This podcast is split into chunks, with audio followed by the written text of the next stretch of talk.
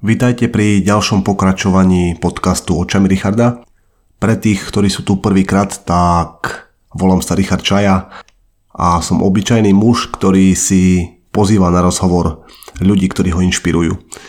A takým hosťom je aj môj kolega z Gymu Dave Makaj, Peter Džubera. Ako on sám o sebe hovorí, je to študent života. A ja mám veľmi rád s Petrom rozhovory, pretože s ním sa dá rozprávať aj o úplných jednoduchých veciach, ale taktiež aj o ťažkých filozofických témach, o ktorých sme rozprávali aj v tomto dieli. Myslím si, že tento rozhovor nie je pre každého. Myslím si, že sme s Petrom v tomto rozhovore išli do tém, ktoré sú trošičku psychologicky filozofické, a tak som sám zvedavý, či sa vám tu bude páčiť alebo nie. Každopádne užite si rozhovor a verím, že si ho užijete tak, ako sme si ho užili my s Peťom. Takže príjemné počúvanie a poďme na rozhovor.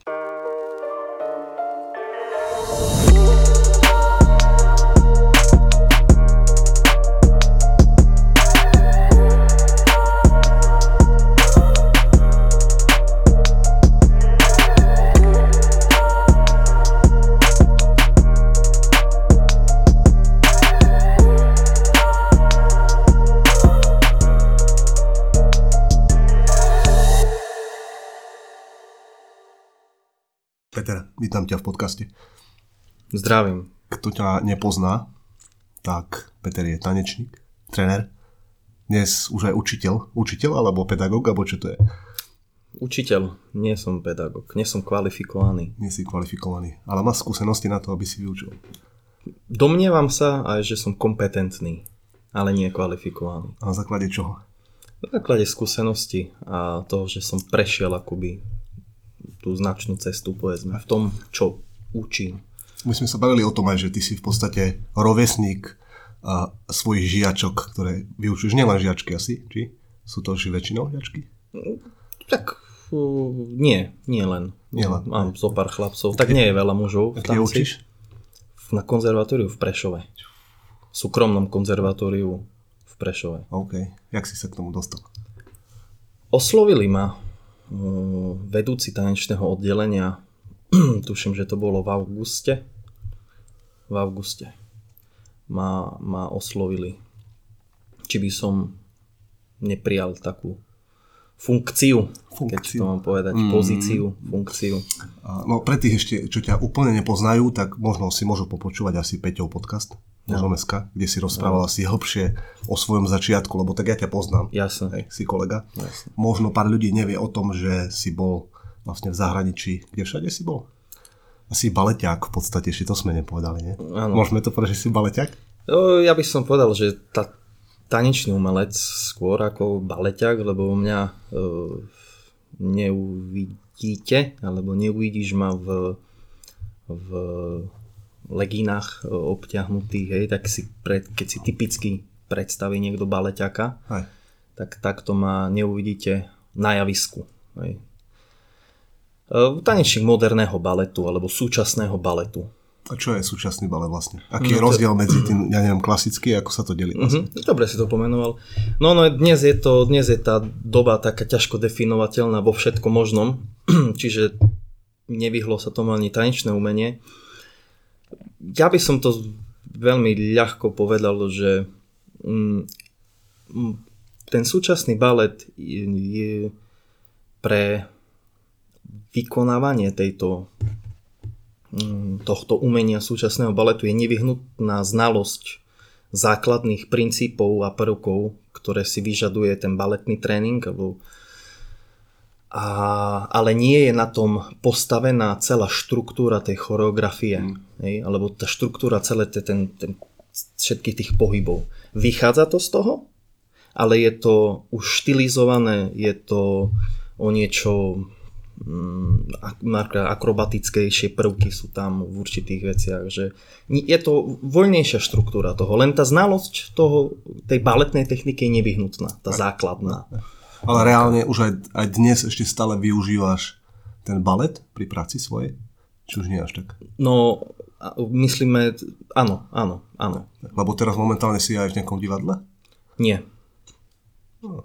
trochu spiskej. No, áno,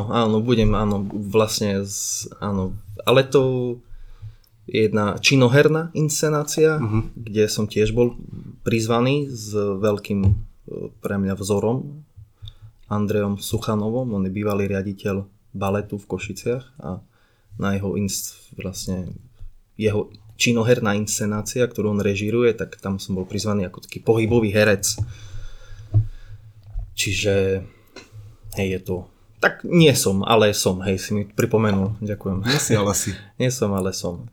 Tak lebo ako dlho si bol v zahraničí vlastne, koľko rokov si bol v zahraničí? Tam si pôsobil ako v divadlách? A... V divadlách, v súboroch, presne tak. 6 rokov. V 2016 roku som odišiel zo Slovenska. 2016. A vtedy si mal koľko, 18? No, 19? Viem rátať len do 8, lebo... Teraz máš 26? Teraz mám 26. No, čiže, takže okolo 20-ky. Tak, okolo 20-ky som mal svoj prvý job. Si sa vydal akože do sveta. Do Petrohradu. Potom som sa, áno, v Poľsko, Petrohrad následne.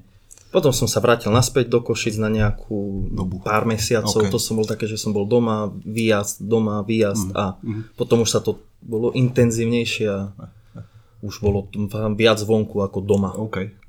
No a čo prišlo také rozhodnutie, že sa vraciaš do Košic? No, málo kto sa chce vrátiť zo sveta potom naspäť, nie? No. Je tento spôsob života, aký som žil. Kočovný, hej? Kočovný, presne tak, že som naberal najmä tie skúsenosti a cestoval som tu a tam a všetko pre tú profesiu a kvôli tej profesii. Tak ma to v určitom bode doviedlo do takého štádia, že ja som si naplnil, v určitom slova zmysle som si naplnil to, čo som potreboval, alebo dokázal som si to, čo som si potreboval dokázať. Môžem otvorene povedať, že tých 6 rokov som bol akože celkom slušne hnaný svojim egom, ktoré mi bolo obrovskou oporou, pretože som fakt mal silné prečo tráviť napríklad čas v zahraničí a podotýkam o samote väčšinu. Hej, že tých Slovákov je málo čo v zahraničí, v mojej profesii. Nikde som sa nestretol so Slovákom, či s kolegom, alebo niekde v rámci workshopov nejakých, za ktorými som vycestovával. A už som dlho tak žil. Menil som miesta a stretol som akože fantastických mnohých ľudí, len som bol už taký, keby tá duša bola sama.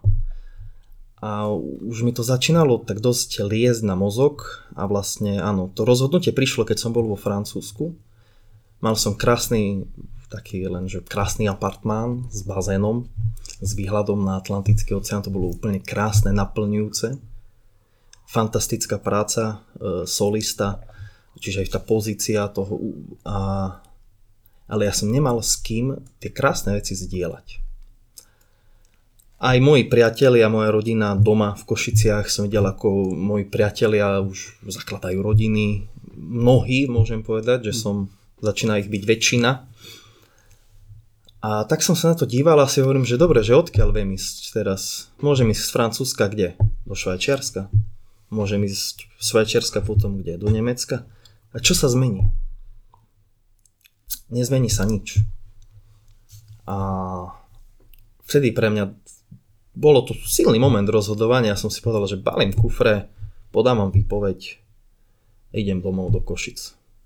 Chýba mi priateľ vo všeobecnom slova zmysle. Človek, mne sa páči tá Verichová definícia priateľa, že je to človek, s ktorým môžete nést to bremeno života, hej, ktorý je tam a to som nemal s nikým.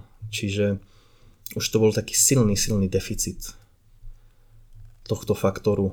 A samozrejme rodina, blízky človek. Hej, aj rodina je pre mňa ten priateľ, lebo toho priateľa si človek vyberá. Čiže v rodine môže mať tiež človek priateľov a nepriateľov. Ja mám to šťastie na rodinu, že mám priateľov aj v rodine. A to bolo moje rozhodnutie vrátiť sa a zúžitkovať tie skúsenosti, odovzdať ďalej. keď som ja dokázal tú cestu, že týto sa do zahraničia a pôsobí tam a tam, a naozaj keď som to ja dokázal, dokáže to hockto, kto je v tom umení alebo kto začína v tom a má vôľu, len žiaľ nemá nástroje napríklad, nevie ako, čo, čiže tak som sa nejako dal do takého, že dal som si nový zmysel na túto periódu, kým som tu, že odovzdávať ďalej. A myslíš si, že nevieš vytvoriť to priateľstvo mimo, že v zahraničným, neviem, Francúz, hoci kto, akože teda národnostne myslím teraz? No, alebo ti nikdy nebude blízky, lebo nemá tú kultúru a všetko okolo? Veľmi dlho. Premýšľal som nad tým hodnú dobu, keď som žil ešte predtým v Španielsku, ešte predtým Francúzskom, kde som sa fakt integroval, snažil som sa teda integrovať do tej kultúry. Nech nehovorím, že španielskej, ale tej južanskej, malorskej, na Malorke, lebo to je trošku iné ako sever Španielska napríklad, hej, že je to presa ten ostrov je izolovaný, žije si svoj nejaký maňána život. Našiel som aj tam priateľov, nemôžem povedať, že nie. Väčšinou to boli starší muži, 40 a hore, s rodinami, vyzretí muži, že väčšinou ja som si s rovesníkmi nemal o čom. Ale čo sa týka tej kultúry, tak ja sa domnievam alebo vnímam, že mne boli blízke tie slovanské kultúry. S kým som naviazal silné, hlboké priateľstvo, bola moja veľmi blízka priateľka, kamarátka z Česka, následne veľmi, veľmi blízky priateľ z Ukrajiny, Poliak, ďalší veľmi blízky priateľ, s ktorým sme trénovali bojové umenia. Čiže s týmito ľuďmi tam som cítil, že sme na jednej vlne. Tam to bolo tam hovoril duch. Tam hovorili tie duše bez nejakých tých mnohých slov. To je to také, že prídeš a je ti sympatický od začiatku ten človek. Áno. Niečo, áno, čo nevieš popísať. Tam je to cítenie, hej? To, že v ruštine, alebo aj v tom je, že čustvovanie, hej? Čustvovanie. To je, myslím, že nejaký čustvovanie, hej, že to má nejaký, hej, že tam ten nos s tým človekom to hneď tak, akoby zarezonováva. Ako by si ho poznal, akože trochu viac. Áno, bližšie. Tam nepotrebujeme si veľa hovoriť a veľa vecí je jasných. Hej? A my si už len tou komunikáciou ako keby viac len potvrdzujeme určité veci a čo naopak s tým človekom z inej kultúry, keď som bol vo Francúzsku, keď som bol v Španielsku, tam to bolo, že tam tie, ako by som povedal, že tam muselo sa prejsť dlhým pralesom slov a ešte nehovorím, že sme používali tretí jazyk, pretože tá angličtina nebol môj jazyk, ani jeho jazyk, lebo nebol to nie len Španieli žili tam na Malorke. Čiže sme hovorili skrze tretí jazyk. Ale keď som hovoril so Španielom, som sa naučil po španielsky, celkom ako slušne, tak tiež to nie je to. Nie je to ten materinský jazyk. To je asi tak tá hodnota toho jazyka, že ten materinský, že fakt za tým výrazom, za tú definíciou toho slova je naozaj to srdce, ktoré matka dáva tomu dieťaťu. Prehovára tie slova lásky prvé. Ty dáva stále takú tú hĺbku, hej, všetkému. Tak? Musí byť hĺbka, hej, vo veciach. Inak pre mňa to nemá zmysel. Ako o čom teď tam. Nebrzdí ťa to občas? Niektoré veciach? Mňa nie, iných, hej. Ja som... Ty si OK s tým. Ja som OK s tým. Ja som s tým OK. Nie, možno niekedy aj áno, ale v konečnom dôsledku to aj tak nakoniec nevnímam ako brzdu. Ale neviem, ja som taký človek. Lebo sú niektoré veci aj čo nemajú hĺbku, nie? Joj, tak o tom potom. To áno. Ale aj v tej najpovrchnejšej plitkosti sa dá krásne urobiť taký hlboký rez. Hlboký rez, OK. Čo znamená hlboký rez ešte? Hlboký rez je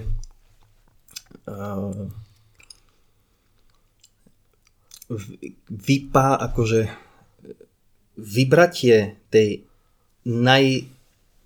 najhlbšej esencie toho, na čo chcem poukázať, napríklad aj tým najplytkejším a najpovrchnejším spôsobom. OK. Hej, že akoby to dostanem to na svetlo sveta hĺbkovým rezom skrze tú povrchnosť a plytkosť. Mne napadá vlastne, ty si rozprával aj o tom, že ego ťa hnal. Áno. A nie, aký je rozdiel potom medzi egom a takýmto sebavedomím? Že kde vieš nájsť tú hranicu, že si egoista, egoistický bastard, jak si raz povedal na rozhovore, a kde si proste len sebavedomý a si vedomý svoje hodnoty. Že áno, toto dokážem a idem si za tým. U mňa, čo mám odpozorované, je to, že cítim, kedy jednoduchá vec, sú to väčšinou také bežné situácie zo života. Bežné situácie a ego sa chce ukázať a sebavedomie je kľudné. Sebavedomie je výdych, nádych a veci plynú a ego je vystrelený tep. Hej? Tam aj ten tep vystrelí. Vtedy si to roznám. Telo na to pekne reaguje, odpovedá. Tá fyziológia tela. Ego začne vtedy, keď hneď prvý aspekt je strach. Čo? Že čo povedia druhý teraz? Napríklad, áno, určite. Aj čo poviem ja sám pred sebou, alebo sám o sebe, to je tiež tiež veľká pasca ega, že nemusí to byť ani tak o druhých ľuďoch, ale o samom sebe, že to je tiež taká krutňava, v ktorej sa človek môže ocitnúť. A co sebavedomie je taká hrdosť ducha, taká pokojná, nadnesená. Ale tu si musí získať, nie? Určitým spôsobom. Nepríde sama. Či príde sama? Lebo aj tým, že kde si sa dostal, tak musel si tam mať to ego, aby si dosiahol to sebavedomie. Či nie? Ja si myslím, že každý človek má, každý duch je hrdý a každý človek, ktorý teraz v akom meritku hovoríme, že niekde niečo som dosiahol, niekde som sa dostal. Hrdý, sebavedomý človek môže byť aj človek, ktorý povedzme z určitého uhla pohľadu vykonáva tú najrutinnejšiu, najnudnejšiu prácu alebo činnosť, robí ju 20 rokov, nikde sa nepohol v živote, z určitého uhla pohľadu hovorím, ale je to hrdý človek. Čiže to sebavedomie určite. Sebavedomie prichádza, si myslím, že s charakterom. Že keď človek môže byť hrdý na to, kto je. Bez toho, aby niečo dosiahol. Vtedy to ego je menej, si myslím, že to je len moja taká voľnomyšlenkárska teraz fráza. Hej? A naopak človek, ktorý toho sa usiluje o mnohé a ide a hovorím, že lezie tie kopce, lezie tie hory, metaforicky povedané, tak ten má väčšiu tendenciu sa potom aj dívať na ten svet zhora. Že on síce zíde späť dole, ale tie oči, díva sa na ten svet očami toho ega, ktoré videlo ten svet z tých war a tak ďalej a nezíde tam dole, kde to nikoho nezajíma, kde sme si všetci rovní. A sme si všetci rovní. Teraz budem parafrazovať a možno aj citovať, neviem teraz, či to, buď to bude citácia, alebo parafrazovanie, keď to správne zopakujem, Jordana Petersona, ktorý povedal, že metafyzicky sme si všetci rovní, ale inak sme radikálne odlišní. Radikálnym spôsobom. No a v čom? Ja mám rád Petersona tiež. Od inteligencie, od emočnej inteligencie, od biologických schopností, vlastností, fyzických predpokladov po kultúrne teda rozdiely, vedomosti, možnosti taktiež. Akože v mnohých. V takmer každej škale, by som povedal, v takmer úplne vo všetkom. Hej. Aj ty tréner, čiže aj odlišní sme aj v tom, ako máme veľkosť bedrovej jamky. Tak. Hej. Čiže tak by som to povedal. Čo teba ženie byť lepším? Lebo ono to je v podstate určitá forma tvojho potenciálu, že kde sa vieš dosiahnuť, alebo kým vieš byť a čo teba ženie k tomu, aby si bol lepší. Aby si neostal egoistický bastard, ale aby si bol, neviem čo. Keď sa bavíme, pochopil som tú otázku, že je to ohľadom takého, že mňa ako bytosti, ako existencie. Aj. Nie ako ja, ako kariéra, ale ja ako... Uh-huh.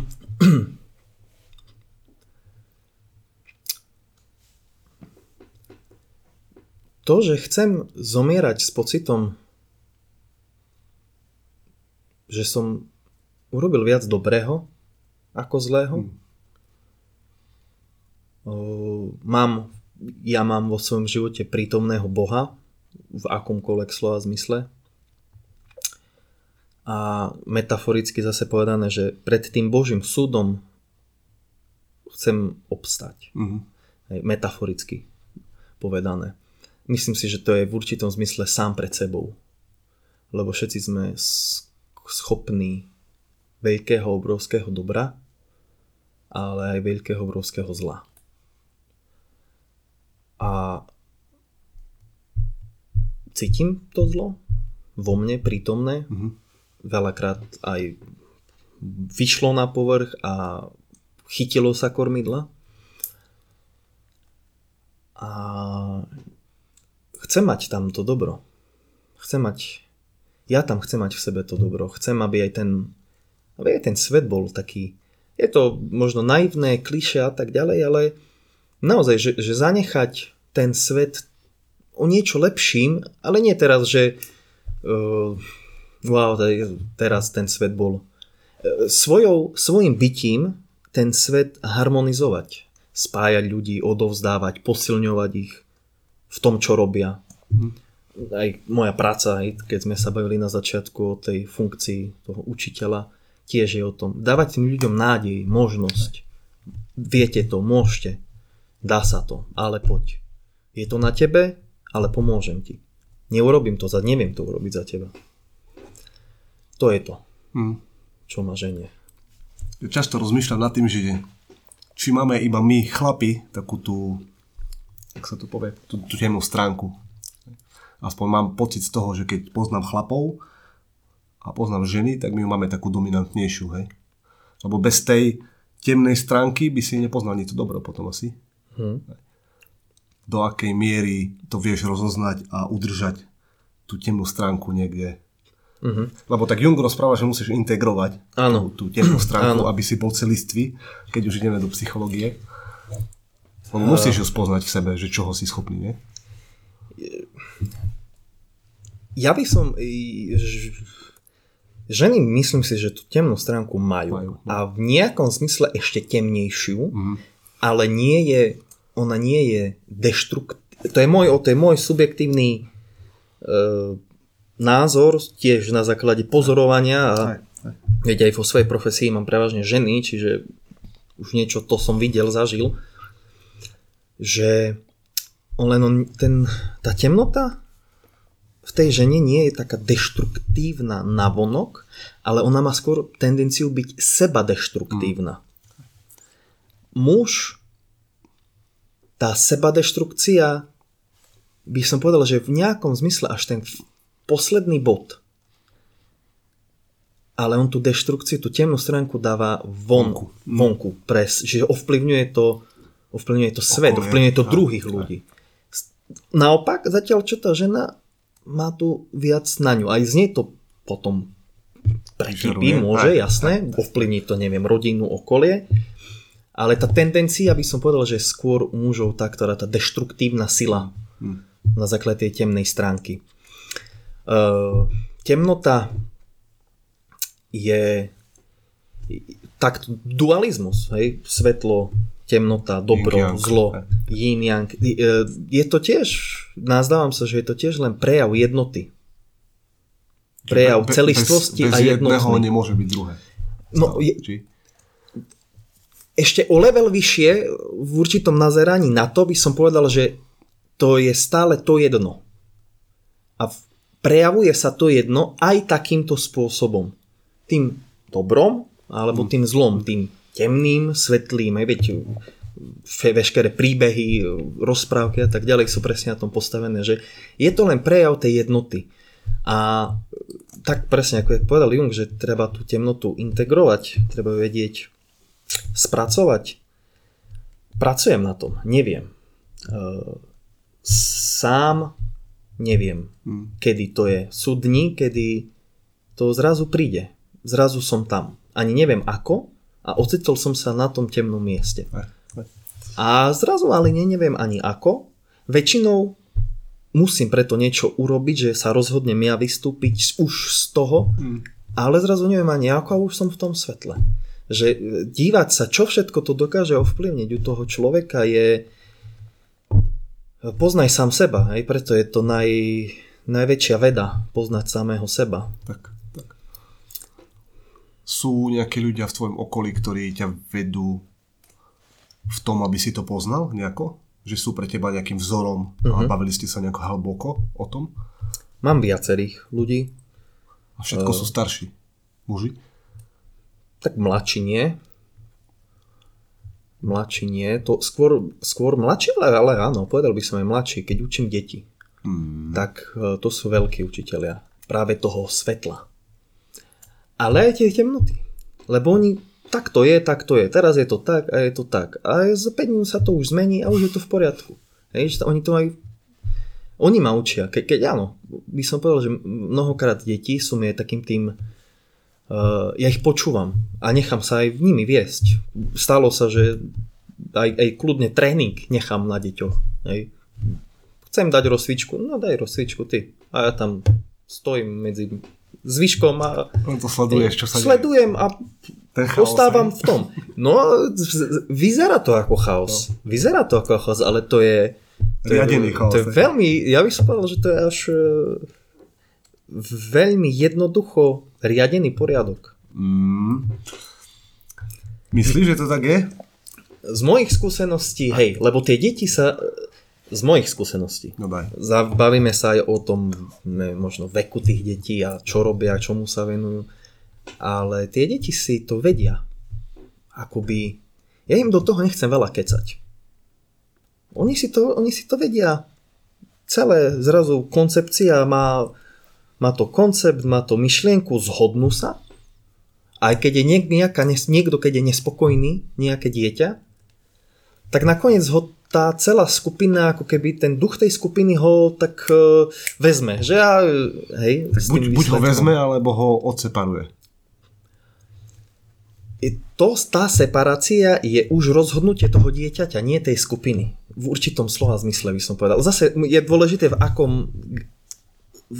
akej vekovej kategórii tých detí sa bavíme v tom kolektíve.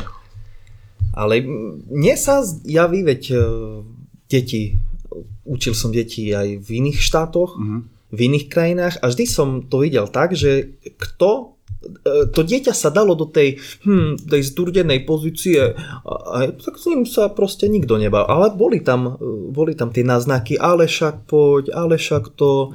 A keď to dieťa bolo také svojské, tvrdohlavé, nie, ja teraz budem trucovať, tak áno, ten kolektív sa ako keby odčlenil od neho a pokračoval ďalej.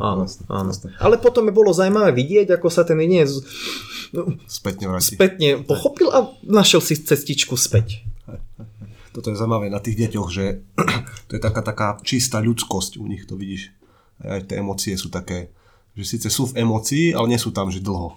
Áno. Aspoň keď sú tie menšie, čo my máme, neviem, od 7 do 11, aspoň ja, tak tam to je také, že prúdko v emocii a hneď nevon. A hneď von. Čo čím starší, keď si a ťa neviedli k emóciám. A ešte je veľmi zaujímavé tam sledovať presne to obdobie, kedy už tam začína tá myseľ, to ego v tých deťoch pracovať. A A potom, keď napríklad poznáme aj rodiča toho dieťaťa, tak úplne vidím, že to je vzorec myslenia, vzorec nazerania na svet, ktorý sa začína pestovať a plne prejavovať v určitých situáciách u toho dieťaťa a takto potom ide ďalej s ním. Ale mali sme tam jednu otázku a už si nespomínam, že čo to bolo, ako to integrovať tú temnotu. Ja som sa ťa chcel spýtať na osobnú vec, no, čo bolo tvoje najtemnejšie obdobie, ale neviem, či chceš o tom rozprávať. Ja nemám problém hovoriť o týchto veciach. Zamyslím sa.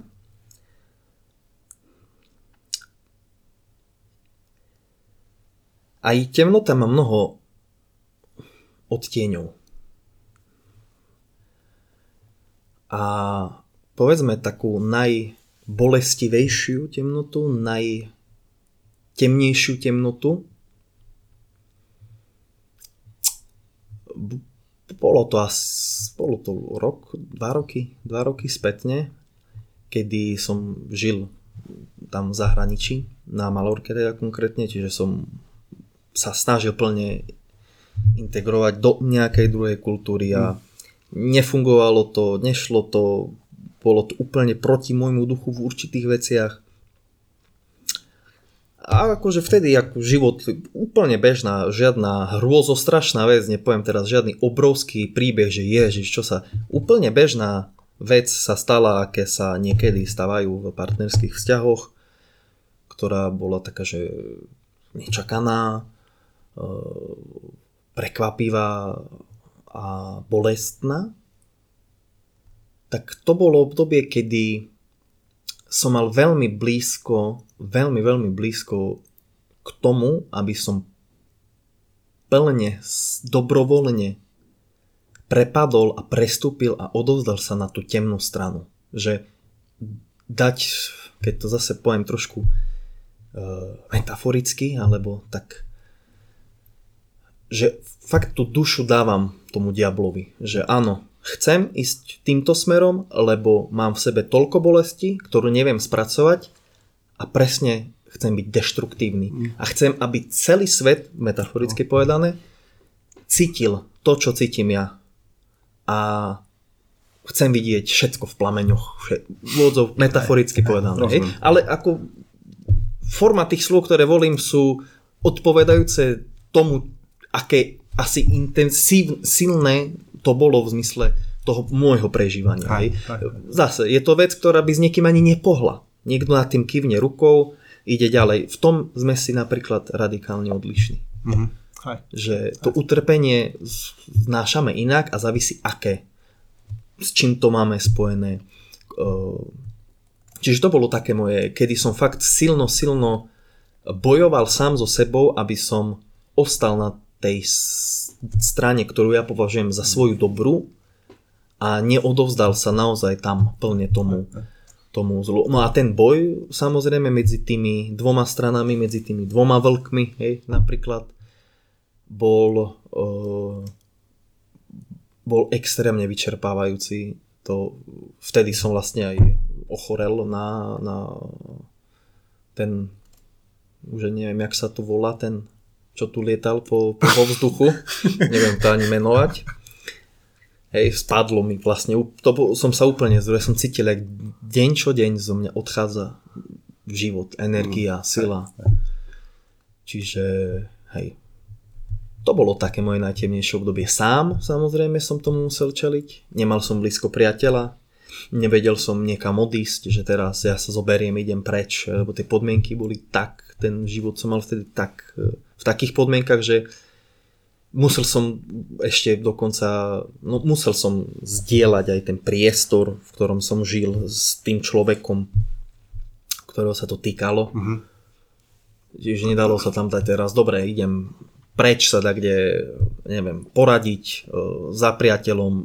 Hej. Mal som prácu tam nejak, čiže tam musel som to fakt sám spracovať. No a bolo to presne, bolo to deštruktívne.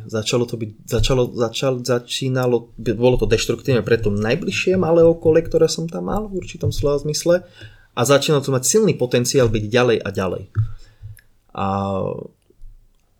Ale zvládol som to, na čo som fakt, keď sa pozriem, som hrdý na...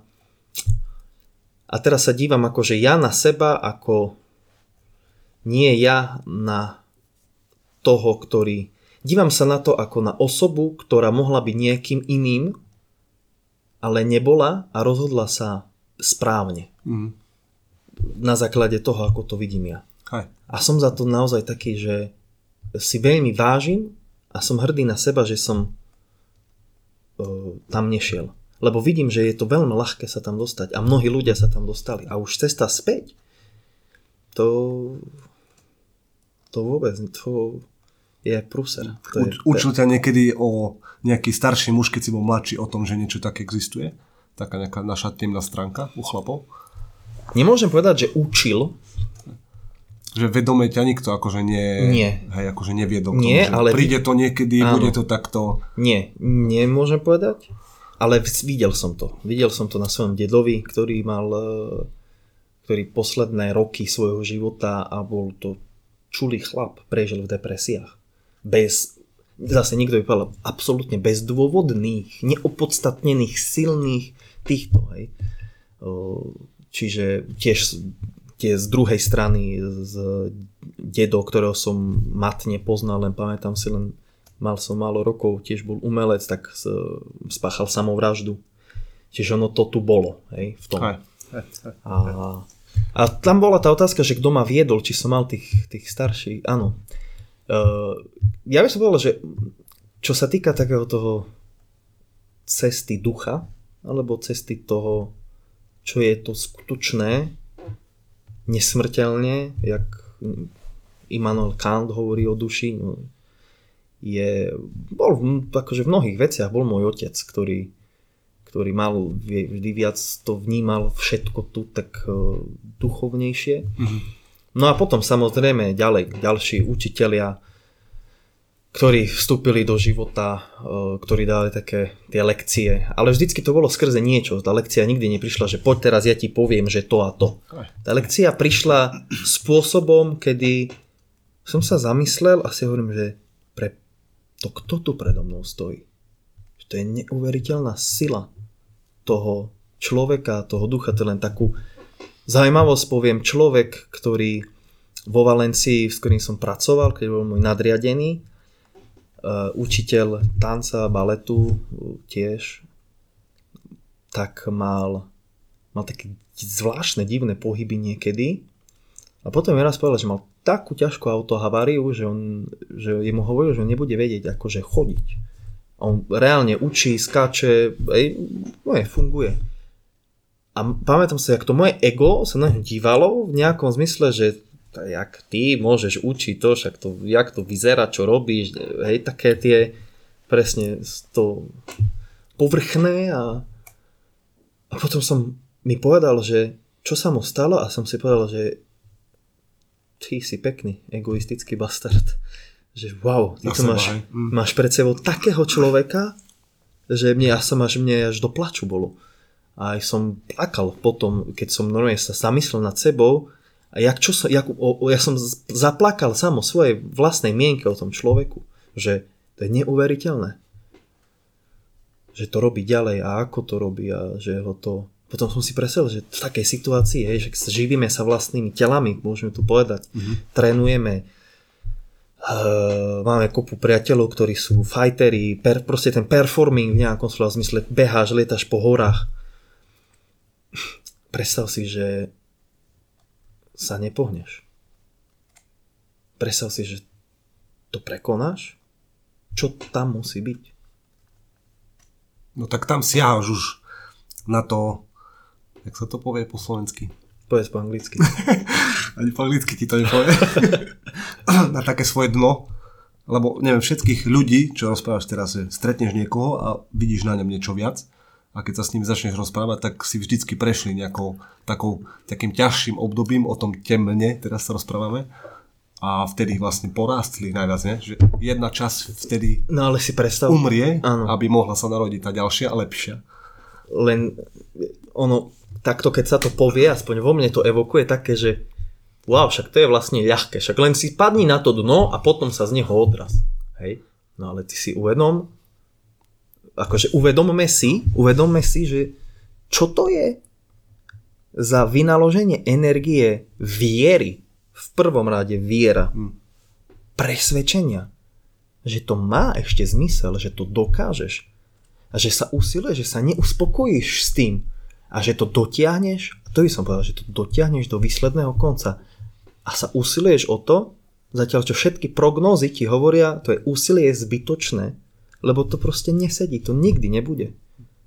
A ty si tak hlupý v dobrom slova zmysle a naivný, že to dokážeš. Ale to je tá viera v teba, nie? Potom. Ale že tak tá viera, ale že na akom dne ten človek je a že zase to dno je to nie je, že to dno je tu a tu je moje dno.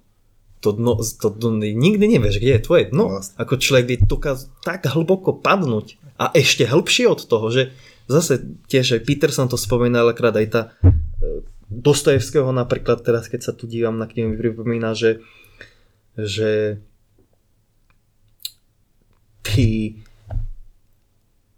ty stále vie byť horšie.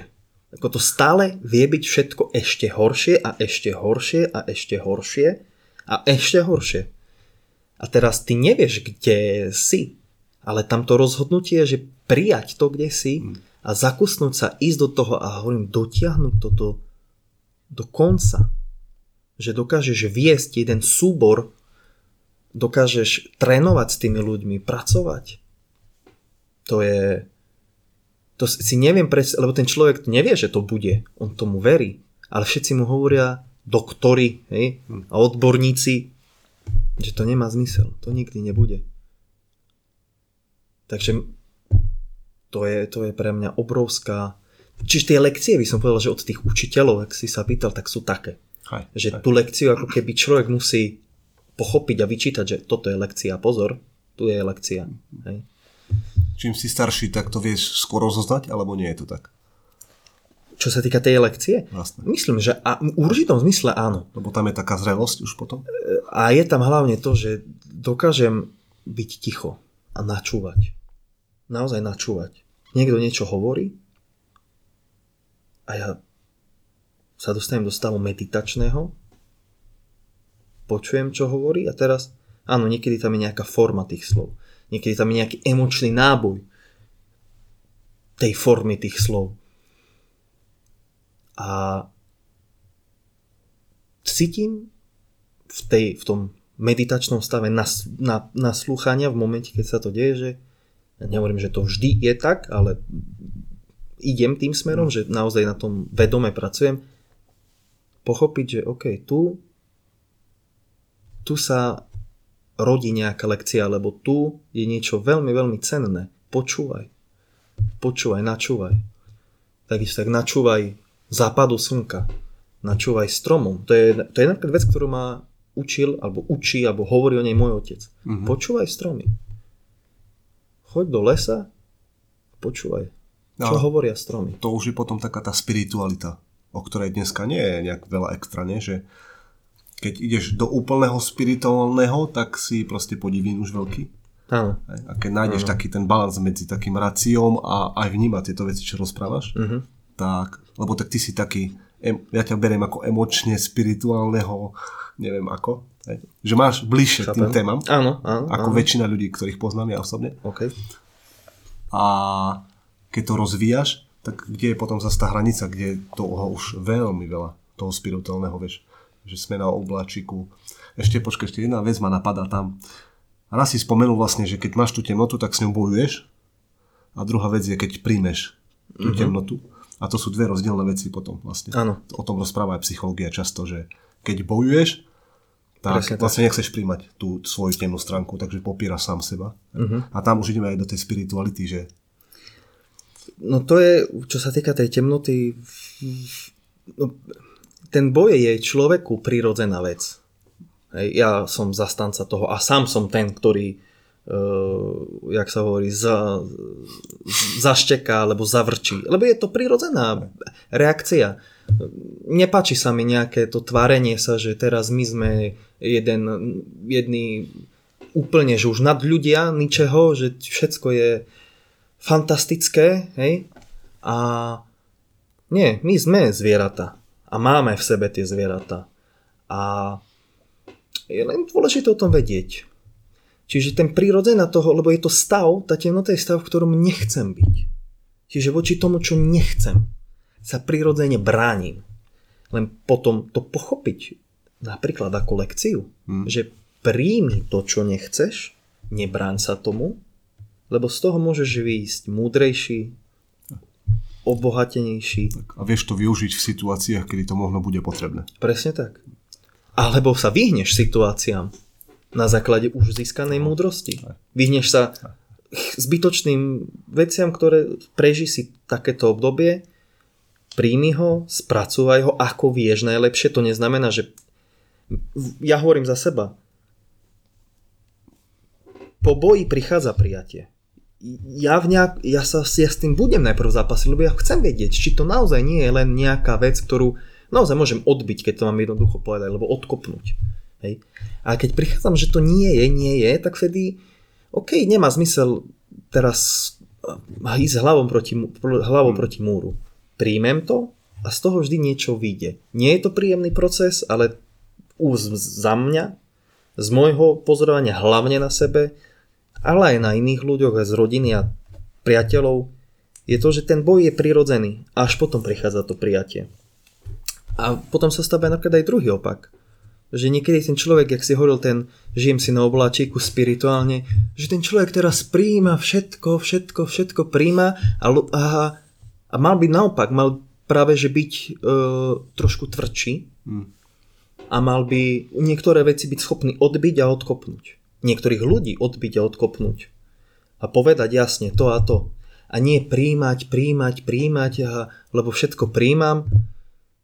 A ten človek, tomu sa hovorí v tých kruhoch spirituálnych, že to je ako duchovné ego. Hej? Že teraz ja som druhé zjavenie Krista a ja všetko budem príjmať. A nie. Aj tam musí človek, tam by som povedal, že je tá hranica. Tá hranica je stále vždy niekde inde, hranica nie je konštantná. Tá hranica je vždy niekde inde s tým, ako idem v tom čase a priestore, ktorý vnímame, ale ako idem v tom kairose, ten, jak majú Gréci, ten chronos a kairos, ten staroveký, jak rozlišovali ten čas, chronologický čas a ten kairos, to je ten, nie že prítomný, ale ten, kde sa dejú naozaj tie veci toho ducha, toho človeka, ten vývin. Vtedy je iný čas. Tá hranica je niekde inde. A tiež je to pasca mysle. Myslí si, že tak toto je hranica toho. Lebo to je tak dnes. Zajtra. No možno zajtra je trošku nižšie, vyššie. O 20 rokov bude asi. O 20 rokov môže byť. Nemusí byť. Hej? Ne. O 20 rokov nemusí byť. Tak. Čo ťa naučil tanec v tomto ohľade spirituality?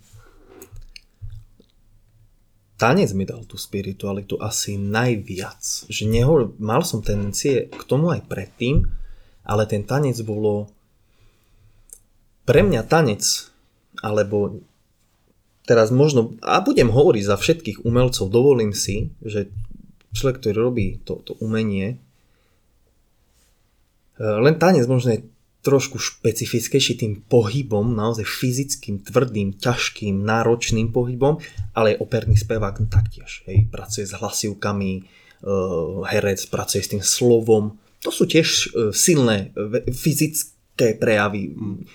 Hej, že, ale hovorím teraz v tejto časti, že za umelcov si dovolím povedať, že ono umenie nie je nič iné ako len tá cesta spirituality a cesta ducha. Tí najväčší umelci, ktorí sa napríklad prejavili ako vynálezcovia, Tesla, Einstein, pre mňa boli umelci. Starí Toltékovia hovoria, že človek je umelec, on tvorí, človek si vytvára tú realitu určitými, ako hovorí k sebe, ako premýšľa, ako vníma veci. Čiže takisto aj to umenie je tvorba a je to sebarealizovanie sa tvorbou a zároveň tvorenie sebarealizáciou. Čiže ja rastiem. Ten umelec rastie. S tým ide do väčšej hĺbky. Neviem, napríklad jednoducho povedané robí náročnejšie veci alebo spracováva náročnejšie témy alebo interpretuje náročnejšie témy. Je v tom dlhšie, ide hĺbšie. Ten umelec jednoducho rastie. Zaujímavé, keď ten umelec prestane rásť v určitom bode, začne byť takože nudný, ale teraz nehovorím o tých, ktorí dosiahli naozaj nejaký svoj tento vrchol, ale ten vrchol nie je to, že teraz oni sú niekde a niečo, ale to je ich vnútorný vrchol, ktorý ten vonkajší vrchol len odrazom toho, kde oni vyvinuli. A to človek môže dosiahnuť možno aj keď má 26, možno aj keď má 30 a možno to nedosiahne ani keď má 90, alebo keď má 80, alebo jeho potenciál je alebo taký veľký, čo si myslím, že každého z nás, že proste je nekonečný, jak sa hovorí, alebo ten človek jednoducho prestane vedome na tom pracovať a sa tak sa jakýby dá do svojej takej ulity schránky, že a tak toto som ja, a taký som a tak to bude a tak to je. Čiže ten tanec, a teraz budem hovoriť za tanec, je to naozaj kalokagatia, čistá kalokagatia. Telo, mysel, duch. Ducha prítomný v tom, čo sa deje. Mysel, učenie sa, vnímanie, počúvanie, rozmýšľanie, premýšľanie nad tým, čo robím, prečo to robím, ako to robím. Vnímanie celého kontextu toho, čo robím. Hej? Tá hĺbka zase. Ako to mám robiť, keď je tam takáto hĺbka? Akým spôsobom? No a samozrejme tá fyzická časť, kedy je tréning, drill asi jednoducho v tom. A musíš to robiť, aby si sa dostal na nejakú tú svoju hranu. Lebo tak ty si trénoval koľko hodín denne? Veľa.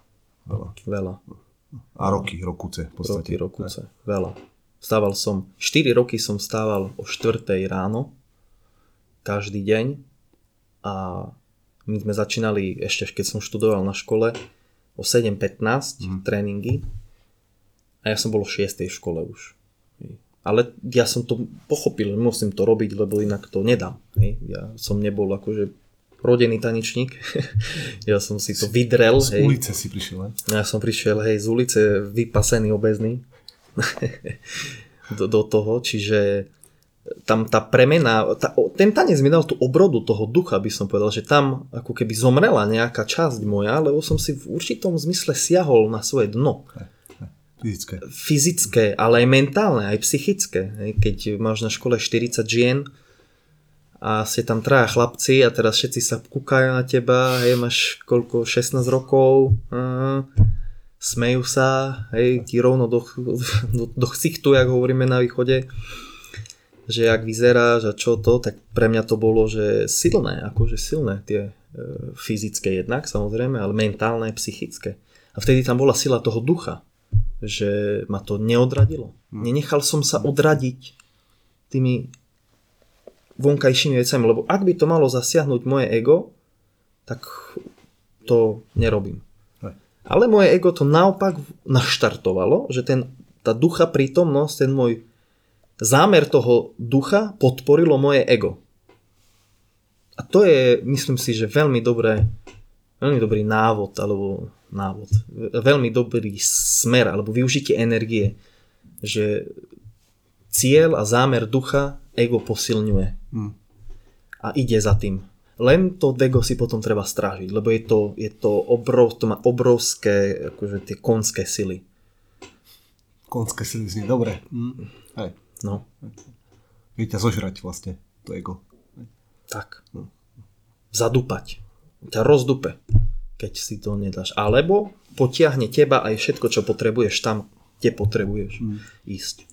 Lebo tak, neviem, aj Rado, keď náš Rado Gergen, náš boss najväčší, tak s ním sa často bavíme o tých najúspešnejších športovcoch, že sú to často najväčší egoisti, aj všetci idú za sebou, proste Michael Jordan, Kobe Bryant, a tak ďalej. A s nimi by som sa raz chcel porozprávať, že aké to je. Proste fakt je taký top, že jak oni berú to ego. Lebo to tam je nutné v určitej určitom kontexte. Keď ich ťahajú proste celý tým, sú takí ako keby egoisti. Áno, akože ego nie je zlá vec. Ego nie je zlá vec. Ego je tiež tá odlišnosť. Všetci sme si iní. Metafyzicky sme si všetci rovnakí. V tom zmysle toho ducha. Ale to ego je to, čo nás robí inými. Jeden je taký, druhý je taký, ďalší je taký. Ide o to, aby to ego nám slúžilo. Alebo ja by som povedal, aby to ego slúžilo tomu duchu, keď to mám takto nazvať. Čiže áno, ja som mal tiež napríklad tieto, že som bol akože tvrdý egoista voči ľuďom, ktorí ma úprimne ľúbili, úprimne ma mali veľmi radi a chceli mi len to najlepšie. A ja som sa choval ako egoistický bastard. Ale, poviem jedno veľké ale, ja som vedel, že to musím v nejakom slova zmysle, teda vtedy, keď sa to dialo, teraz som inde, čo sa týka toho nazerania na to. A to neznamená, že toho človeka, ktorý sa tak správa, neboli. To bolo tá, že ten človek si povie, aký to on je egoistický, to, ale ja pre niečo takéto postavenie mám a nemyslíte si, že mňa to tiež nezožiera a neboli ma to. Lebo nechcel som sa tak zachovať, nechcel som urobiť také a také rozhodnutia, ale pre zámer toho ducha, alebo to, čo naozaj za čím idem, čomu to ego slúži, k tomu, čo nás presahuje, je to niekedy nevyhnutné. Inak ten život by bol ľahký. Ako by to bolo, tak poďme všetci super, dobrý, výborne, poďme všetci dobrou cestou, všetci budeme najlepší. Kto zo zlých ľudí si myslí o sebe, že je naozaj zlý? Hej. Ja si myslím, že je to Joker. Hej, keď mám z toho, že to je, mne sa páči tá postava, lebo on vedome vstupuje do toho chaosu a zla. Ale keď sa pozrieme v reálnom živote, nie na fiktívne postavy a charaktery, ale v reálnom živote história. Ja si nemyslím, že tí najväčší vrahové a najväčší zlí ľudia, akých označujeme, si o sebe mysleli, že sú zlí. Hej? V tom je tá šachovnica toho života. Hra tej čiernej a bielej. Ako, kde, kedy, čo? Niekedy musíš ísť viac smerom, ktorý sa javí možno ako zlý. Ale nemusí to tak byť. To je tá šachovnica toho života. To sú tie veci, ktoré nepochopíme možno nikdy. Nemyslím si, že ich máme pochopiť, že sa to dá pochopiť rozumom. Ja myslím si, že tomu dokážeme porozumieť, ale neznamená to, že tomu porozumieme tým našim rozumom alebo tým umom. Hej? Vieme do toho nahliadnúť a poznať to cez iné príjimače, faktory, ktoré máme, cez iné poznávacie schopnosti, ktoré máme, empatia, napríklad rešpekt. Len na tom musí človek pracovať. To sú veci, ktoré nás brzdia. Že keď človek na tomto pracuje, vtedy mi to príde, že tá nádej tej svetlej budúcnosti je len v tom jedincovi. V ničom inom. V ničom. Pomáha ti v tomto učenie a predávanie svojich skúseností ďalej?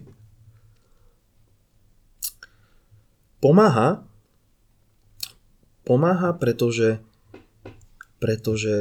jednak si aj ja spätne uvedomujem, že čo všetko sa dialo, keď to učím a hovorím nejaké aj zážitky a príbehy a princípy. Spätne alebo v daný moment? Akože v daný moment, keď o tom hovorím, tak spätne sa na to dívam, že aha, že asi dokážem empaticky porozumieť, kde sú oni, kde sú tí, akože moji študenti, žiaci. A že akým spôsobom, akou formou im odovzdávať tie veci, ktoré ja zase uznávam za vhodné, myslím si, že za vhodné im tieto veci odovzdávať na ich ceste. Čiže áno, učenie určite. To, že už len to, že tam predávam tie skúsenosti, predávam aj nielen že skúsenosti praktické, to sú väčšinou, a najmä sú to psychologické a mentálne veci. Doslova postoje. Keď to poviem, postoje toho ducha. Postoje toho, že áno, ego by najradšej išlo tým smerom, alebo tam, alebo to, ale nie. Dívaj sa na to z toho. Tak sa na to pozri. A snaď verím, že áno, verím, že to bude mať efekt, že to má. To už sa rozhodne neskôr, teda posúdi. To tak, potom budú písať tvoji študenti, čo to počúvali. Napríklad. Okay. Napríklad. Tak ešte neučím tam tak akože dlho. No ale tak pár hodín reálne akože stráviš týždenne. No tak niekoľko hodín, tak týždenne tam som 15 hodín. Čo nie je málo. Jasné, ja, áno. Je, pre mňa je to, že vidím, že dať proste tým mladým ľuďom, ja som mladý človek vlastne, aj sebe samému, ale dať im nádej. Dať im nádej a nejaký... Nechcem to tak povedať, ale nejaký ideál. Teraz nehovorím, že ja názorujem nejaký ideál, ale tak keď majú pred sebou učiteľa, ktorý im povie, alebo vedia, že bol tam a tam a tam a tam a tam a tam a tam a tam a má 26 rokov a alebo majú pre sebou učiteľa, ktorý po škole išiel na tamtú školu, potom išiel si urobiť, kvalifikoval sa na pozíciu, na ktorú kompetentný nie je, ale je kvalifikovaný na takú pozíciu, oni mu neveria. Ja to hovorím tiež z vlastnej skúsenosti, že ja som určitým ľuďom, ktorým som sa stretol v tej školskom prostredí, ja som tým ľuďom neveril. Ja som si dal také, že 3+2 do kopy, 4+5 a mi vyšlo, že haló, ty si ako... A o čom vy hovoríte? A skade to máte? Kde je tá história vášho názoru? Na základe čoho je ten názor? Lebo to je napísané v knihách? Lebo z toho bola zložená vaša skúška? Nie. Takže pre teba je dôležitejšia skúsenosť, pokiaľ sa pozráme teraz na učiteľa. Vždy. A bez ohľadu vždy. Učiteľ je ten, ktorý sa učí. A často najlepším spôsobom, len tým, že učí, tak on sa učí. Áno, ale že aj z toho zmysla, že učiteľ nie je ten, ktorý vyučuje. Učiteľ je ten, ktorý sa sám učí a potom učí spätne. A tým, že učí spätne, zase dostáva nové poznanie skrze tých svojich žiakov. Čiže ten učiteľ sa učí od, povedzme, tých svojich skúseností, od tých svojich víziev a challengeov, od svojej cesty životnej, nejako to spracováva, neskôr to odovzdáva tým svojim študentom a potom pozoruje, čo tie jeho poznatky, čo sa on naučil a učí, čo z toho vyjde z jeho študentov, čo vychádza. A z toho zase vychádza pre toho učiteľa nové poznanie. Čiže je to v určitom zmysle tiež poslanie zase vyššie, duchovné. Teraz budem čítať non-stop knihy, lebo ja sa učím, potrebujem zažívať veci a jedno aj druhé. A učiteľ je ten, ktorý sa učí a potom až vyučuje. A tým, že vyučuje, tak sa zároveň zase učí. Jasne. Hej. Dáva si to logiku. Aj tým, že keď vediem ja, či už klientov alebo deti, proste to krásne vidí, že ty sa musíš učiť, učíš to a z toho, že si ich niečo naučil, tak sa učíš. Zase sa učíš, presne tak. Taký nekonečný kolobeh. A je to krásny. A ten kolobeh je krásny, lebo on naplňuje mňa, obohacuje mňa, naplňuje to toho druhého človeka, obohacuje to toho druhého človeka, toho, ktorého učí a rastieme spolu. A to sú tie, zase to sú tie... To nie je akože... Ten hĺbší zmysel. Presne toho. Tak. Tam vzniká vzťah, tam vzniká porozumenie, tam vzniká empatia, tam vzniká láska, úcta, priateľstvo, zverenie sa, dôvera. To sú kľúčové faktory pre život. Myslíš si, že všetko je o vzťahoch? Alebo nie je to tak? Vždycky to bude primárne o tých vzťahoch?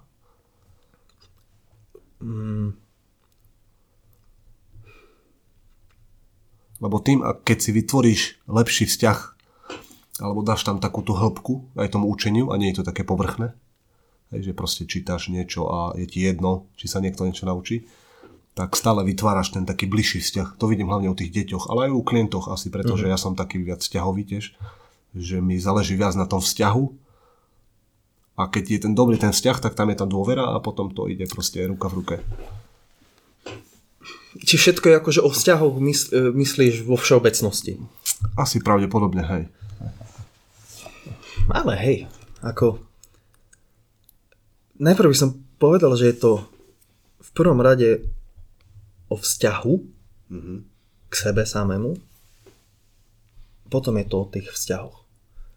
Áno. Tak o tom sme sa vlastne bavili aj o tej temnote, že keď máš ty kontakt sám so sebou, a si v pohode sám so sebou, tak to potom dávaš vonku. Keď tam je temnota, tak chceš dať temnotu.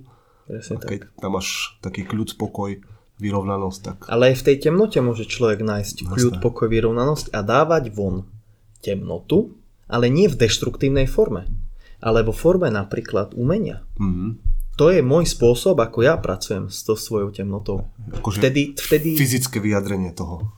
Napríklad pri nejakom predstavení. Čo sa týka tanca, presne, áno. Čo sa týka tanca, áno. Tú temnotu ja tým ľuďom podám. Ja ju von dám. Len to nie je deštruktívne pre okolie.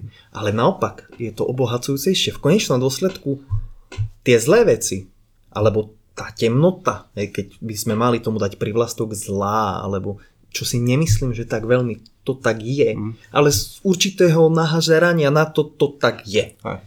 Ale no je najlepšie, to je ten učiteľ, ako to je to práve orechové. Vtedy človek žije, vtedy človek prežíva, vtedy človek si pamätá,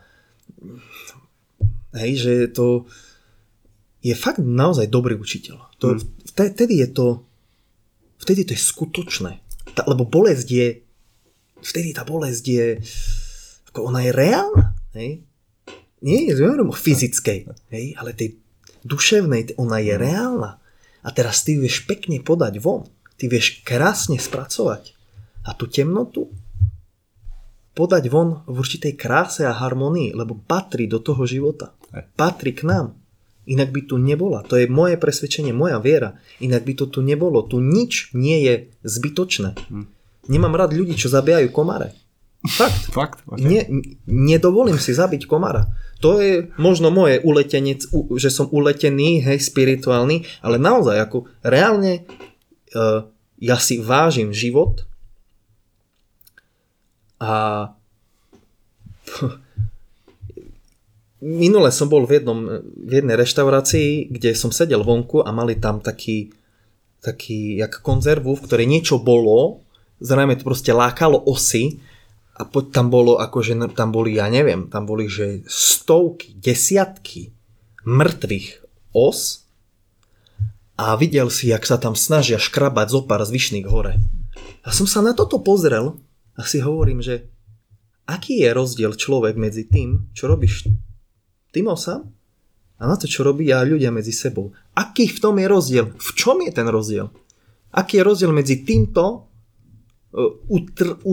trápením, lebo ty trápiš život, hej, toho sa môže lietať a čo, že sadá ti na jedlo, no sa s prepáčením neposer, že teraz osa tu ti priletela na toto, hej, to je tiež, to je moje jedlo, to je to ego, hej, to je moje jedlo a teraz urobíme to, že vymyslím fantastický nápad, ako niečo eliminovať.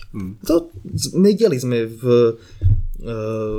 nacisti nám ukázali, hej, krásny sofistikovaný spôsob deštrukcie ľudskej existencie. A my robíme to isté. To je len odzrkadlením toho na prírode. Čo robíme napríklad s týmto. Čiže... Ale je to tvoja súčasť. A naša celkovo. Je to naša, len je to nespracované. Len to je to nespracované, nepochopené. Preto pre mňa má proste ten komár, ktorý mi tam sedí a mu hovorím, že kusneš ma, proste nechám ťa tu žiť, ale daj mi pokoj.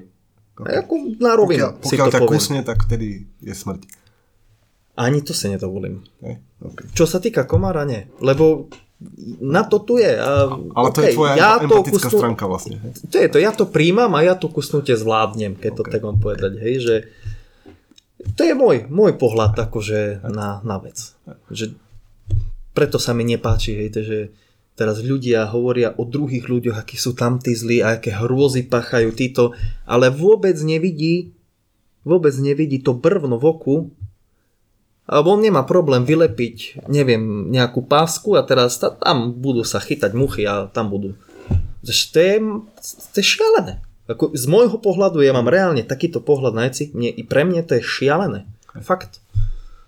To je sofistikovaný spôsob, ako kantriť a zabíjať a utrapiť život, lebo ma otravuje mucha. Fú. Kde je ten kľud? Kde je tá vyrovnanosť? Že ťa mucha otravuje? Tak teraz vymyslím taký spôsob. Ja sa bojím potom, čo sa stane, keď ťa budú tvoje deti otravovať. Okay. Alebo žena. Že to... Alebo keď ti príde vlastne... tak ako rozpráva Peterson, že skúsi predstaviť, že si dozorca v koncentračnom tábore a čo by si robil reálne. No. To je to takéto tvoje vnútro, nie vlastne? Presne to. To je tá temnota, čo teraz je to tam. Presne tak, to je tá tiež taká tá narcistická naivnosť dnešnej doby, našej západnej spoločnosti, tej, že už sme najlepší na svete. Vôbec si neuvedomujeme, že presne tak, že kľudne ten si schopných vecí, čo by si nepovedal. A takých vecí, že o to horšie to je, keď si to človek neuvedomuje. A ja sám za seba poviem otvorene, že naozaj som schopný hrôzo strašných vecí a ja mám sám pred sebou mám strach z toho, že sa tam môžem dostať, lebo som bol k tomu blízko. Že chcem vedome niekomu spôsobiť také utrpenie, takú bolesť na veškerých úrovniach, akých sa dá, skantriť, strápiť tú existenciu, to bytie, že vtedy reálne si to, čo robím, potom verím tomu, že konám naozaj vedomé dobro. A vyhýbam sa určitému nevedomému v úvodzovkách zlu, alebo tomu, čo je neharmonické, alebo kontraproduktívne. Lebo človek v svojej narcistickej a dobrotivej presvedčenosti o tom, aký on je, ako nikdy ja by som toto neurobil a toto nikdy, a jak toto sa môže stať, a jak toto sa môže diať. Pre mňa sú títo ľudia, ja sa ich bojím v určitom slova zmysle. Ja sa ich bojím, lebo taký človek je pre mňa práve ten, ktorý ani nevie ako a tam je a ani nevie ako a bude konať to najväčšie možné zlo v presvedčení o tom, že robí úplne skvelú dobrú vec. To sú silné veci ináč. Ču. Ale tak tým, že asi čítame o tom a vedome tak nejako sa snažíme to spoznať, tak asi preto to máme tak nejako, že to vieš rozlišiť.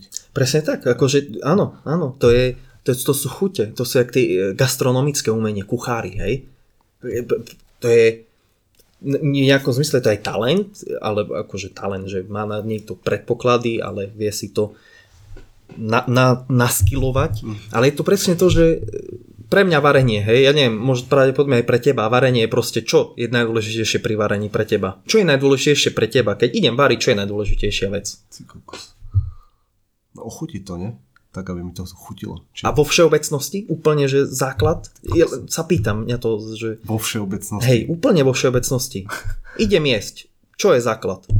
No potreba sa nasytiť. Za akým účelom? Aby som nebol hladný. Áno. No. To znamená, že vyberám si svoje potraviny na základe čoho? Na základe potrieb. Svojich. A tvoje potreby sú? Fyziologické, že by som neúral. Tak. A ešte, že si tréner, budovanie svalstva. Okay. Čiže ja, z môjho pohľadu je, že nutričné. Hej? Mne je jedno, jak to chutí. Mne je úplne jedno, jak to chutí, jak to vyzerá, aké konzistencia, keď to má kvalitné... Boli také časy. Keď to má kvalitné tie nutričné hodnoty, okay. Tak to je pre mňa úplne ten základ. Hej? A preto moje varenie je úplne jednoduché.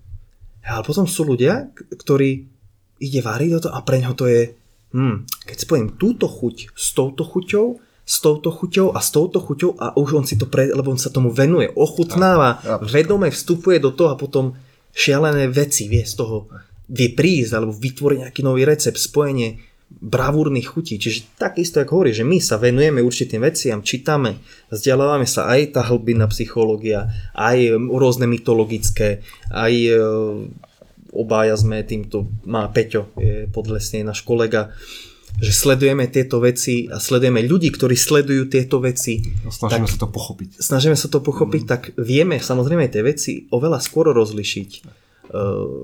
Máme tie nástroje, máme to, jak v cvičení máš mind-muscle connection. Hej? Tak to isté je vlastne v tej psychologickej sfére, v tej duševnej, duch, psyché. Že vieš to rozoznať trošičku skôr. No, ja si myslím, že keď... o hodne skôr a o hlavne kvalitnejšie. To je zaujímavá vec, že často teraz ešte je také, tým, že sledujeme bojové športy, tak je to také stále dané, že to sú nejakí tyrani a tak. A príde, keď ich spoznáš tých najlepších, aspoň na Slovensku, tak prídeš na to, že to sú takí tie najpokornejší ľudia. Že majú zvládnutú proste tú stránku aj toho, že dokáže ubližiť, je si toho vedomý a má to pod kontrolou. Presne vďaka tomu si myslím, že je taký pokorný, dobrý človek. Jak hovoríme, hej? Lebo tú svoju temnú stránku vedome niekde dáva s vedomím, že tam je druhý vedomý človek, ktorý vedome tiež tú svoju temnú stránku do toho dáva. Hej? A presne tí ľudia potom to integrujú to ego tým smerom, tú temnotu to v sebe týmto smerom, vedome do toho vstúpia, vedome sa to tam celé vyrieši a potom sa objímajú, boskávajú a sú si bratia v boji. Protivníci, niekto by povedal, oni sú protivníci, oni bojujú určitého pohľadu, oni sa bijú, oni sú zlí, krutí, agresívny. Z druhého pohľadu by som povedal, oni sa obohacujú, oni sa harmonizujú, prejavujú si lásku, prejavujú si náklonnosť, prejavujú si rešpekt. A často siahnu na svoje dno. Áno. A akou formou to robia, to je tá vec, čo je problém sveta. Že tá forma. My nepozeráme skrze formu. Takže ako povrchne sa pozrieš na tú vec a nevidíš hĺbku. Tak, preto je pre mňa, jak sa vrátime k tomu začiatku, preto je pre mňa tá hĺbka vždy dôležitá, lebo inak ja nemám o čom. To je prejsť cez tú formu. A niekedy áno, tá forma je dôležitá, tá forma má svoju váhu, má svoju hodnotu, má svoje zastúpenie, ale nikdy nemôže, vždycky najprv za mňa musím ísť po tej hĺbke. Ja najprv chcem vedieť čo, o čo, až potom ako. Alebo prečo. No. Celé veci. Celé. Jak poznám nás dvoch, tak verím, že by sme vedeli rozprávať ešte ďalších 4 hodiny. Vedeli. Ale tak pripravujeme niečo. Ja verím, že sa to podarí aj s tebou, aj s Peťom Podlesným. To bude silná vec. Teším sa. A, no neviem, ja si myslím, že dnes... to bolo také výživné. Bolo to o temnote, tak. O integrácii. Trošku myslím, že do psychológie sme zabrdali aj do filozofie. Ale myslím si, neviem, ja mám veľmi rád tieto rozhovory a tak verím, že to niekomu niečo dalo. Tak, ja obdivujem každého človeka, ktorý to dopočúval až tu do konca. Naozaj, že... My si tu budeme to počúvať a potom zistíme, že čo? Že to je vypol, neviem kde. Súhlasí s vecou, že pokiaľ rozprávaš, tak si triediš myšlienky, alebo nie? Ty si často ináč píšeš. Všade, všetko. Píšem, áno, často píšem. Triedi si takto myšlienky, dávaš to dokopy? Paradoxne, ja nepíšem ako k sebe. Ale prepisuješ myšlienky. V umeleckej štilizácii, áno, keď píšem básne, to je tieto, ale väčšinou len ja robím prepisy kníh, ale áno, určite. Absolútne s tým súhlasím. Takže niečo sme sa naučili dneska spoločne. Ja som sa zase... naučil som niečo naučené a znova sa idem učiť to naučené a učiť to naučené. A teraz každý nech to zopakuje a nech sa učiť ďalej. Tak? A 3-krát ráno, 3-krát večer. Presne tak. Peťo, keby ťa niekto chcel sledovať, máš celkom fajn Instagram, máš tam skvelé fotky s Richardom Čajom. Áno. To je skvelé. Áno, Instagram peto.juby ako Džuby po anglicky. a Facebook ale Facebook mám skôr taký, je tam jedna stránka akože moja, ale tam nie som aktívny vôbec. Facebookový účet je môj, tam mám naozaj ľudí, ktorých reálne poznám, a ten Instagram, hej. A ešte YouTube, mám tam svoju tvorbu tanečnú. Super. Nejaké veci. A keby niekto chcel trénovať s tebou, tak má možnosť Dávaj Makaj vlastne. Dávaj Makaj. Áno. A ešte keď sa prihlási na štúdium do Prešova, tak ťa stretne ako učiteľ. Áno, aj v Košiciach, aj Kasia, tanečná škola, Kasia Dance. A tiež teraz učím v tanečnom súbore Supremo, konkrétne tej deti, čo sú veľkým učiteľom. Nemalo veci. Ako to stíhaš? Posledná otázka. LTT. Si na hrane. Som na hrane a uvedomujem si tiež, že je to tiež jedna z ciest k temnote. Veľmi ľahko sa ocitnúť na mieste, na ktorom byť nechcem, lebo človek sa vyťaží. Tak. A potom už nemá tú kapacitu. Kde hľadaš pokoj? Napríklad takýmto spôsobom, že sa s priateľom porozprávam. Príroda, rodina, meditácie, sám, čítanie, písanie, počúvanie, tvorba, tréning. Tak tiež nie je málo veci. Super. Upratovanie. Peter, ďakujem ti veľmi pekne. Ďakujem. Že si ma pozval k sebe domov. Je mi cťou. Máme priestor na nahrávanie krásny. Privítať. A počujeme sa na budúce, verím. Takže majte sa pekne a počujeme sa na budúce. Čaute.